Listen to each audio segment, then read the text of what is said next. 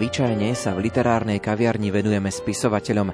Mnohé literárne diela majú však zaujímavú grafickú stránku. Navyše pri knihách pre deti sú dominantné práve ilustrácie. V nasledujúcich minútach sa preto budeme rozprávať o detských obrázkových knihách. Literárnu kaviareň vysielajú hudobná dramaturgička Diana Rauchová, majster zvuku Marek Grimóci a redaktor Ondrej Rosík. Želáme vám príjemné a nerušené počúvanie.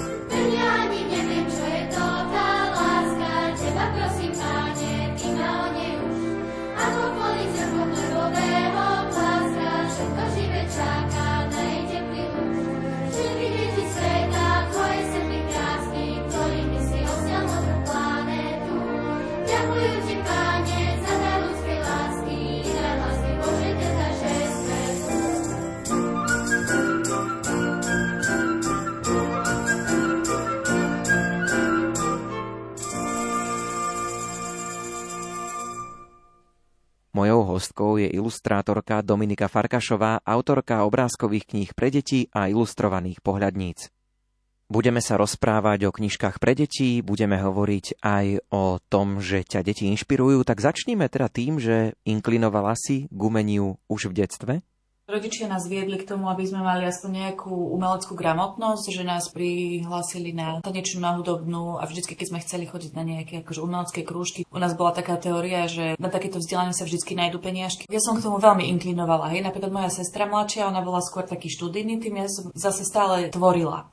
Aj keď som bola malá, básničky sme vymýšľali. No malá som bola, ja neviem, prváčka, druháčka, tak som napísala takú knihu básničiek a moja maminka mi ju musela prepisovať v robote na písacom stroji a potom ju zoštiknúť a tvárila som sa, že to bola knižka krásna. Keď sme boli deti v 90. rokoch, frčali také, sa to volalo, že Polly malá babika, v takom ako keby svete, to sa otvorilo a s tým sa detičky hrali, no ale my sme akože nemali na to peniažky, tak my sme si to urobili same. Že sme si to nakreslili z papiera, alebo mamka nám doniesla z roboty nejaké krabičky, nejako sme si to vytvorili. Čiže ja som ako keby k tomu tvoreniu mala vždycky nejako blízko a otázka už bola len, že ako to nejako nasmerovať. Ako to u teba začalo a ako to u teba potom bolo s písaním a kreslením? Asi to písanie bolo v prvom momente také najprirodzenejšie. V škole, keď sme písali nejaké slohy, to mi vždycky išlo. Aj k čítaniu som vždycky inklinovala. Potom som vlastne išla študovať do Bratislavy literárnu komunikáciu a knižnice, čiže znova to akože malo nejakú konotáciu s knihami. Na základnej škole boli výtvarná. A ja som sa vždycky na to strašne tešila, že ideme mať výtvarnú. A mňa to naozaj bavilo, akože boli deti, ktorých to nebavilo, ktoré to proste len presedeli. Naozaj ma to bavilo. Naozaj som mala rada prácu s rukami, manuálnu prácu, kreslenie. Aj doma vždy, keď bol nejaký čas, kreslila som. Ja som vždycky mala nejaké skicáre plné obrázkov. V hlave som sa nejako nezamýšľala nad tým, že jedného dňa by som to mohla robiť dalo by sa tým niekedy živiť. Skôr to bolo také, že ako taká psychohygiena. Vo voľnom čase som kreslila, hej také moje vnútorné vyjadrovanie sa pretavovalo do toho kreslenia a do písania. Zaujímavé je, že potreba tvoriť sa u teba obnovila práve s príchodom detí. Vydala som sa a ostala som teda na rizikovom tehotenstve. Ono to znova vo mne rástlo taká tá túžba znova kresliť pravidelne, vyjadriť sa tým kreslením, možno vyjadriť to, čo som vtedy prežívala a začala som kresliť každý deň. Postupne ako keby sa vytvoril taký zvyk, takú výzvu som si dala, že vlastne každý deň nakresliť aspoň jeden obrázok.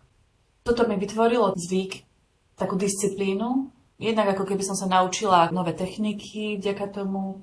Aj ten štýl sa asi podľa mňa trošku okresával.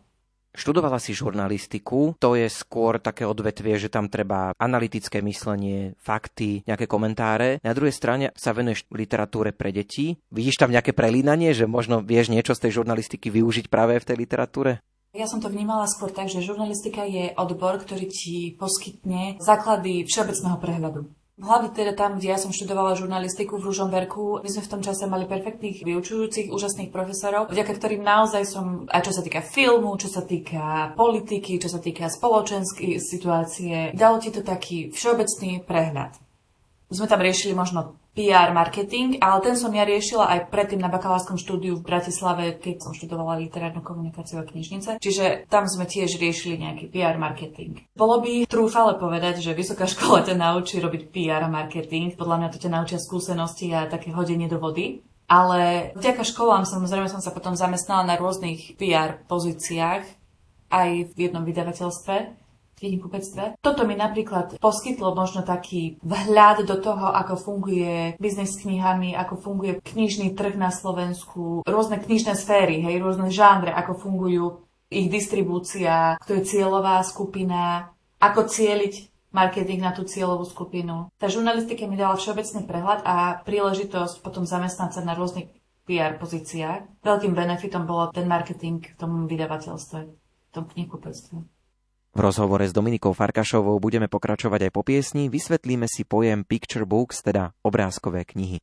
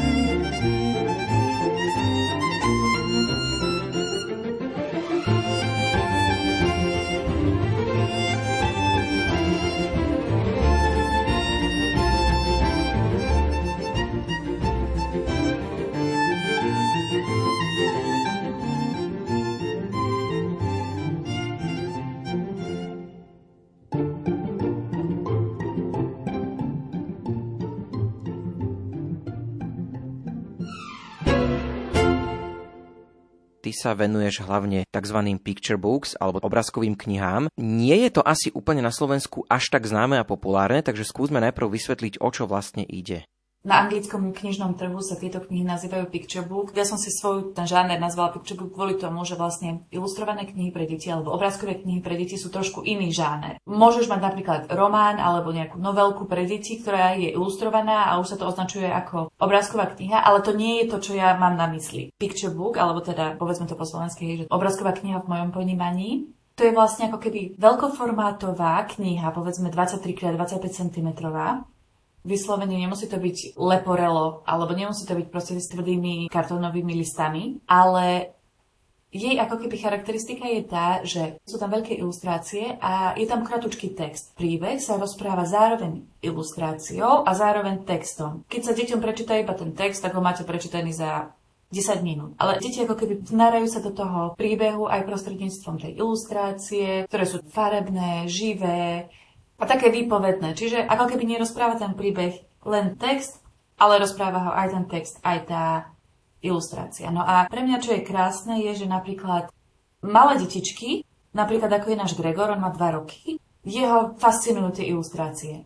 On je proste uchvatený tými ilustráciami a to toho zaujme. Tamarka už má 5 rokov, tak ona napríklad už začína vnímať aj ten text všíma si ten text a skrz to, že toho textu tam nie je veľa, tak ona aj spoznáva tie písmenka. Texty nemusia byť napísané veľkými písmenami a často oni nie sú napísané veľkými písmenami. Je to normálna veľkosť textu, ale to dieťa už vďaka tomu, že toho textu tam nie je veľa a že si ho dokáže zapamätať, častokrát aj na spameť, tak ono dokáže potom ako keby rozpoznávať tie písmenka.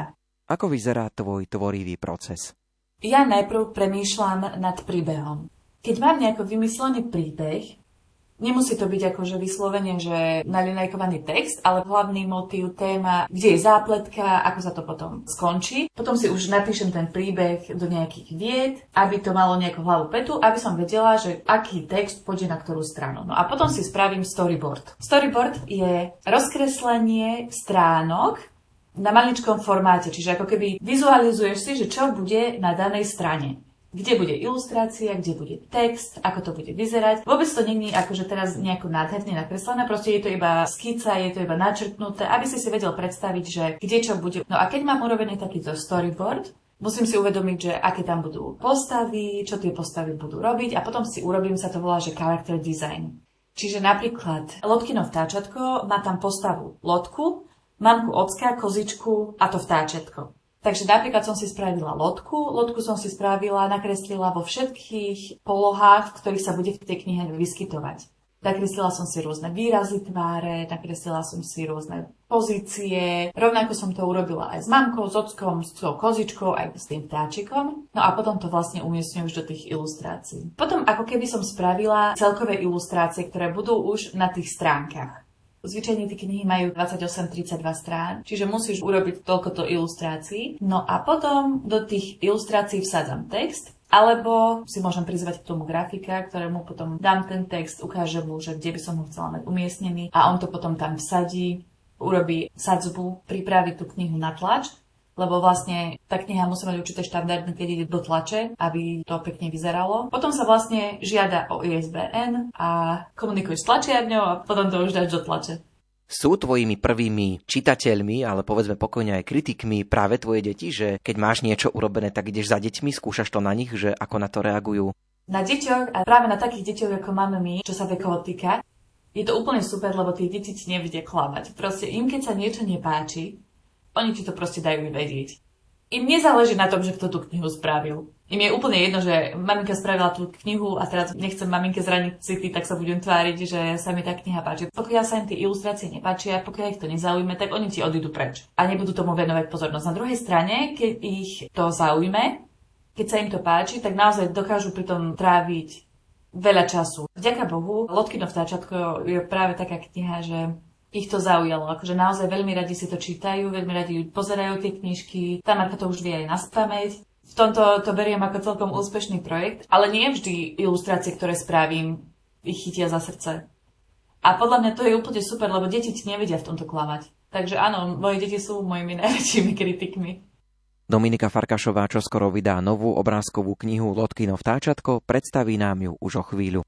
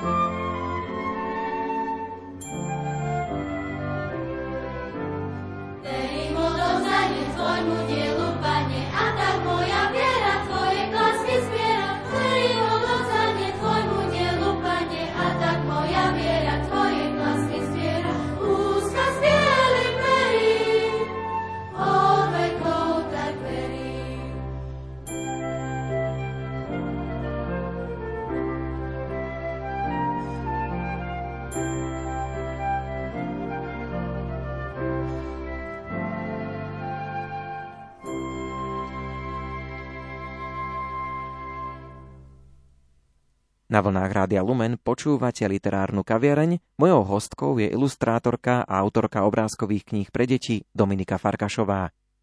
Spomenuli sme už obrázkovú knižku Lotkino vtáčatko, čo skoro by mala výjsť. Mám pocit, že vidím v ostatnom čase, ako spoločnosť na deti začína tak veľmi tlačiť to, že vrchol nejakého života je hľadať svoje vlastné šťastie.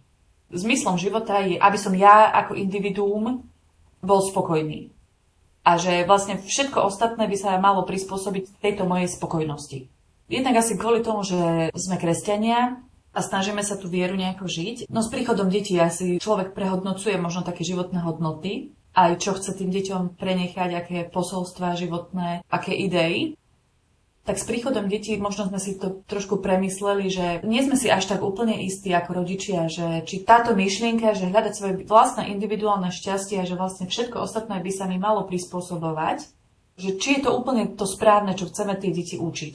Možno sme si tak uvedomili, že vrchol radosti je v tom, keď pomáhaš druhým ľuďom, keď sa snažíš hľadať dobro pre druhého človeka, keď si vážiš každodenné maličkosti, keď hľadaš vďačnosť každý deň, aj možno v ťažkých veciach, keď vnímaš aj utrpenie, aj ťažké veci a nesnažíš sa tomu nejako ujsť alebo brániť, ale snažíš sa to nejako premeniť na dobré. Ono je to možno taká trošku náročná myšlienka, ale presne toto sa snažíme akože deťom nejako vštepiť do hlavy. Keďže sú to malé deti, tak im nevštepíte nejaké hlboké myšlienky, oni tomu nerozumejú. Tak som sa snažila to nejako pretaviť do príbehu. Približme poslucháčom príbeh Lotkinho vtáčatka. Lotka žije so svojou maminkou, s ockom a s kozičkou v domčeku pod horou. A ono to kedy tak bývalo, že každý mal svoje povinnosti. Rodičia chodili na pole, mamka sa starala o domácnosť a deti, pokiaľ nechodili do školy, mali napríklad na starosti domáce zvieratá, chodili pásť kozy. A Lotka má presne takúto kozičku, ktorú chodí pásť každý deň na nedalekú lúku. To je jej povinnosť. Jedného dňa sa stane, že aj s tou kozičkou, belienkou, že ich zastihne búrka v kríkoch sa zasekne, alebo zamotá sa do kríkov také malé vtáčatko, zraní si krídelko. No a loďka to vtáčatko vezme domov, prejaví mu súcit, stará sa o ňo, stanú sa z nich veľmi dobrí priatelia. Loďka, Velienka aj to vtáčatko sú veľmi dobrí priatelia, ale jedného dňa proste príde chvíľa, kedy si Loďka uvedomí, že to najlepšie, čo môže tomu vtáčiku spraviť, keď už je uzdravené, je, že ho vypustí znova do prírody, že proste ono patrí do prírody, že tam má svojich priateľov, tam má svoju rodinu, že rovnako ako ona má svoju rodinu doma, kozičku, belienku, že ten vtáčik patrí do prírody. A napriek tomu, že pre ňu je to ťažké, že napriek tomu, že by si to vtáčatko možno chcela nechať pre seba, tak vie, že to, čo by mala spraviť, je to dobro pre toho svojho priateľa. No a tak ho vypustí do prírody a uvedomí si, že vlastne týmto to priateľstvo nekončí, ale že možno sa práve že posilní, lebo je tam tá dôvera a predsa sa môžu ďalej stretávať. Je ono to končí tak, že predsa sa môžu stretávať ďalej, lebo že príroda je domov pre obe. Takto nejako som sa to snažila tým deťom predostrieť, že Napriek tomu, že niektoré situácie sú ťažké, že chceli by sme niečo pre seba, rovnako ako Lotka, že si chcela to vtáčatko možno nechať doma, že bolo jej dobre s ním doma, že možno chcela naplniť také svoje individuálne šťastie tým, že budú spolu doma, tak vedela, že to správne, čo musí spraviť, je pustiť ho späť do prírody, vrátiť ho tam, kde patrí. Je pre teba dôležité aj vracanie sa k folklórnym hodnotám? Môžeme to nájsť napríklad aj v tejto knižke? Áno, a keď som vyrastala, tak som nikdy nemala vzťah nejako k folklóru. Rodičia nás prihlásili na folklórne tance do súboru, tam sme chodili 10 12 rokov. S týmto sme prišli do kontaktu, ale že by som ja osobne k folklóru, k tradíciám mala nejaký vzťah. Ani by som to tak nenazvala, ako že moji rodičia veľmi inklinujú k folklóru aj k tradíciám, ale bolo to tak, ako keď sa to rieši doma, že ako keby skôr máš k tomu taký dešpekt. Prirodzene som si uvedomila, že tá tradícia, ona tu nie je len tak sama pre seba, že tradície tu majú svoje miesto, že tradícia není len pre tradíciu samú, ale že ona je zvyčajne nositeľkou nejakej hodnoty, nejakej múdrosti, niečoho, čo pretrvá, hej, že v tej tradícii sa schováva úcta k práci, úcta k rodine, úcta k prírode, úcta k obyčajným veciam, niečo možno, čo sa asi v tejto spoločnosti trošku vytráca tie tradície, ktoré tu boli v minulosti, tak oni mnohokrát ako keby niesli v sebe napríklad tú úctu k životu, ale aj napríklad k práci, na poli, k prírode, hej, že tie tradície sa spájali s prácou na poli. Viacej si uvedomovali, čo sa na tom poli deje, že tá príroda im dáva obživu. Tá tradícia bola s tým veľmi úzko spojená, že ako keby sprostredkovala blízky kontakt človeka s tým zmyslom. Rozhodla si sa ísť pri vydaní tejto knižky cestou crowdfundingu, teda najprv sa ľudia mali možnosť vyzbierať na túto knižku. Je to už úspešné, že vlastne sa to podarilo vyzbierať tú sumu. Týmto by som chcela veľmi pekne poďakovať všetkým, ktorí sa zapojili akýmkoľvek spôsobom do podpory tohto projektu, či už to podporili finančne, alebo zdieľali, alebo lajkovali, alebo hoci len modlitbu nejakú povedali, alebo na nás mysleli. Ďakujem veľmi pekne naozaj. Otázka je teda, že prečo takýto spôsob nebola skôr cesta, aby to povedzme vydalo nejaké vydavateľstvo a potom by si to ľudia kúpili keď som dokončila tú knižku, áno, samozrejme, prvé moje myšlienky smerovali k vydavateľstvám. Veľmi milé odozvy boli z vydavateľstiev. Naozaj bolo niekoľko vydavateľstiev, ktoré nám povedali, že je to veľmi pekný projekt, ale napríklad nemajú v edičnom pláne teraz priestor, alebo je to veľmi pekný projekt, ale je to detská kniha, žiaľ, tak detské knihy na Slovensku s nimi je to trošku náročnejšie, ale potom bolo aj jedno vydavateľstvo, ktoré chcelo do toho s nami ísť. Už to bolo na spadnutie, už sme čakali, kedy to pôjde do tlače a tak. A vtedy no, sa stala taká situácia, ktorú podľa mňa akože všetci teraz zaznamenávame a to je, že strašne stúpli ceny všetkého a tým pádom stúpli aj ceny výroby pre to vydavateľstvo, nebolo by to pre nich veľmi výhodné.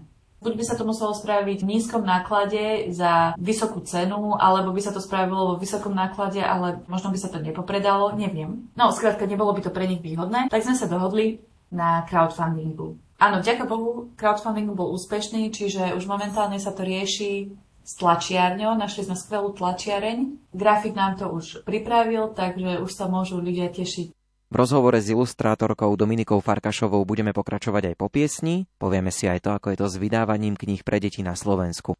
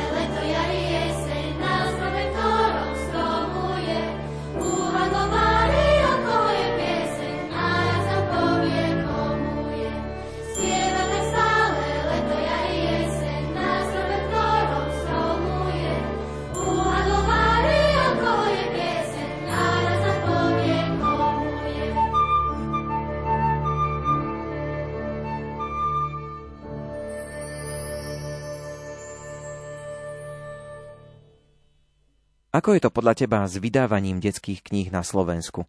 S detskými knihami na Slovensku je to trošku problém, alebo s takýmito ilustrovanými knihami, lebo keď je to napríklad román, alebo je to nejaká kniha pre staršie deti, napríklad akože školský vek, tá cena na výrobu je oveľa nižšia ako je cena pri detskej knihe, lebo jednak je to plnofarebné, jednak tie papiere musia niečo zniesť, lebo sú to malé deti, ktoré to budú ochytávať, budú sa s tou knihou hrať, že, že nie je to také, ako keď máš staršie deti, ktoré čítajú a dávajú si na tú knižku pozor, že ten papier musí byť pevný, kvalitný. Ďalšia vec je, že ten formát je oveľa väčší, čiže tie náklady na výrobu takéto knihy sú niekde inde ako náklady na nejaký román. A ďalšia vec je, že detské knihy nie sú tak úplne lukratívne na Slovensku ako nejaký román.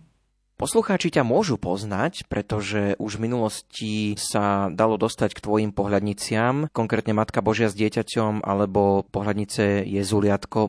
Ja už niekoľko rokov vždycky k Vianociam som spravila sériu Vianočných pohľadníc pred pár rokmi to boli Matka Božia s dieťatkom, alebo tam bolo Jezuliatko, alebo tam bola Svetá rodina, to boli pohľadnice ilustrované s citátom. A minulý rok som spravila pohľadnice, ktoré boli tiež inšpirované ľudovými motívmi. Boli to pohľadnice, kde som chcela možno vyjadriť takú radosť malých detí z narodenia Ježiška. Hej, že minulý rok to boli pohľadnice, kde napríklad bol v stodole narodený Ježiško a malé deti k nemu utekajú, alebo to bolo Pana Mária, ktorá drží v ruke novonarodeného Ježiška a pastieri sa prišli pozrieť na ňo. Chcela som asi tými pohľadnicami ilustrovať detskú radosť z narodeného Ježiška. Tie pohľadnice, ktoré boli predtým, to boli skôr také tradičné zobrazenia vianočných motívov, ale teraz tento rok som to chcela trošku inak poňať. No a teraz zase na Veľkú noc tiež chystám ilustrované pohľadnice. Ako si ťa môžeme predstaviť pri práci? Je to o papieri, farbičkách, alebo už veľa aj pri počítači? Ja už vlastne papier a farbičky nepoužívam vôbec. Eliminovali sme to ešte keď bola tá marka malička, lebo párkrát sa stalo, že mi rozliala farby a potom z toho bolo viacej starosti ako radosti.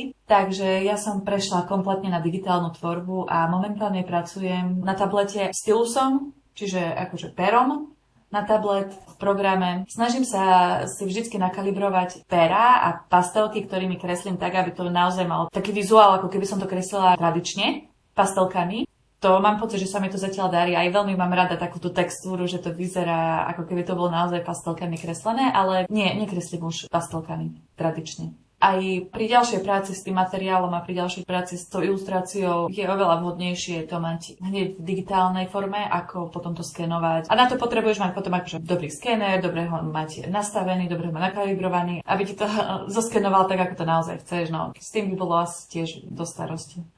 Máš nejaké vzory alebo nejakých ilustrátorov alebo tvorcov, ktorí ťa inšpirujú, ktorých možno aj tak sleduješ aktívnejšie? Divoká tuška je teraz taká, že vždycky, keď ju uvidím na Instagrame, nádherne kreslí. Je to Češka, žije v Prahe, volá sa Magdalena. Čiže ona je momentálne taká, že nenazvala by som to asi inšpiráciou, ale že vždy, keď vidím jej ilustráciu, tak si poviem, že wow, že nádhera. A kedy si som mala také, že vzory, aj takých nejakých ilustrátorov, ktorí ma veľmi inšpirovali, ale momentálne asi nemám nejakú kapacitu a čas sledovať viacerých ilustrátorov, čiže len keď si poskrolujem Instagramy a vidím nejaké pekné ilustrácie, polajkujem, ale asi som si aj našla vlastný štýl, že už nepotrebuje byť nejako konfrontovaná so štýlom niekoho iného alebo tak. Na to, aby človek mohol zo seba niečo dať, tak musí občas aj niečo prijať. Je niečo, čo máš možno teraz tak rozčítané? Ja teraz čítam jednu knihu, volá sa Velebím. Ak chlapci poznajú program Exodus 90, to je 90-dňový program prípravy na pôst, ktorý zvyčajne začína niekedy na začiatku januára a ide až do Veľkej noci, tak pre ženy je program Velebím a k nemu je vlastne aj kniha. Je to kniha zamyslení, takých kontemplácií, možno nejaké formácie na základe svetých žien. To teraz čítam, každý deň je tam taká meditácia, zamyslenie, nejaké a to je úplne perfektné. Je to aj taký program askézy, takého uvedomovania si možno svojho vnútorného prežívania. Je to taký program modlitby, seba zaprenia. To by som odporúčala asi všetkým ženám. A bez ohľadu na to, že či je to ako príprava na Veľkú noc, ako sa to mienilo, alebo že či vezmu tú knihu do ruky kedykoľvek cez rok. Podľa mňa perfektný devocionál, vážne. Verím tomu, že aj s deťmi si čítaš spoločne. Áno, veľmi radi sa vraciame napríklad k poštárovi Myšiakovi. To je výborná kniha od Lucy Dubuc, Poštár Myšiak, alebo Ela a jej zázračné svetlo od Lucy Fleming, alebo hociaká kniha od Benjiho Davisa, napríklad Burka a Veleryba. Gregor tohoto nejak nezaujíma, on si radšej vezme autička. Ale tá Marka akože veľmi inklinuje k čítaniu a takýmto fantazijným svetom, takže pre deti my máme toho rozčítaného dosť. Ona má veľmi rada aj napríklad Deti z Bullerbinu od Astrid Lindgrenovej, alebo Emila z Longobergy. Začala som jej čítať Zbojnickú mladosť Jergu Šlapín. To bola veľmi moja obľúbená knižka, keď som bola dieťa. Alna ju tiež teraz má rada. No samozrejme, Lapkové patroly muselo nás byť. thank you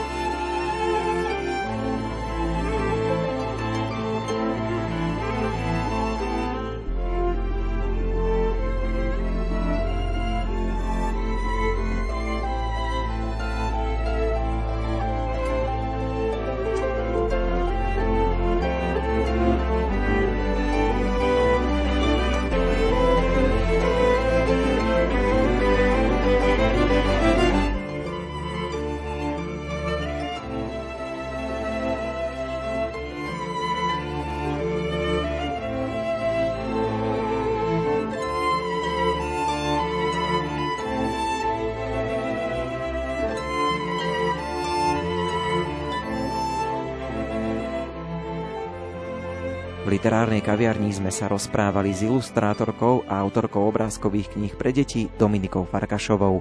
Za pozornosť vám ďakujú hudobná dramaturgička Diana Rauchová, majster zvuku Marek Rimóci a redaktor Ondrej Rosík. Do počutia.